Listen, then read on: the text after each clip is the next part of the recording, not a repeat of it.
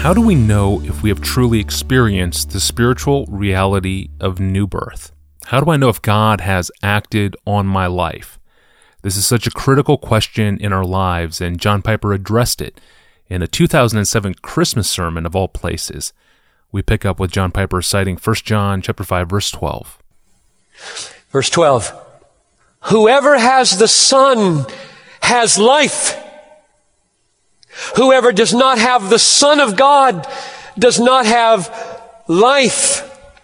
The Word became flesh and dwelt among us, and we beheld His glory. Is of the only Son from the Father, full of grace and truth, and from His fullness we have all received grace upon grace. That's where our life comes from.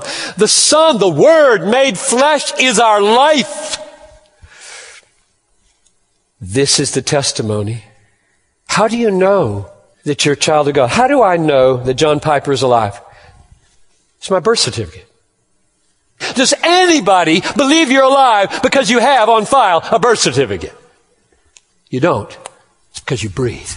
It's exactly the same with Jesus Christ. You know that you're a child of God because you breathe. You're alive. You see Him for who He is. You love Him for who He is. You trust Him for who He is. You embrace Him for who He is. That's how you know you're alive. The testimony is within you. And what is it again? The testimony? Verse 11? This is the testimony. God gave us life. That's how you know you're alive to Him, alive to God and dying to sin. The aim of the new birth is to awaken faith in the crucified, incarnate Son of God. And if there were no incarnate, crucified Son of God, then the new birth would not be performed because the point of it would not be possible. The incarnation of the Son of God is necessary because the life that we have in the new birth in union with Him is the life of the Son of the incarnate Christ. I am the way, the truth, and the life. And I became the way by being man. I come now to close with justification and purification, or if you want to use the old sanctification, you can, but purity is what's used in this text. I'm going to use it. Look at 1 John 3, 3 through 5. And everyone who thus hopes in him, in other words, if you're deeply confident that you're going to see him someday and become like him, that's what that's referring to. Verse 3, everyone who thus hopes in him purifies himself as he is pure. Everyone who makes a practice of sinning practices lawlessness, and sin is lawlessness. You know that he appeared to take away sins, and in him there is no sin.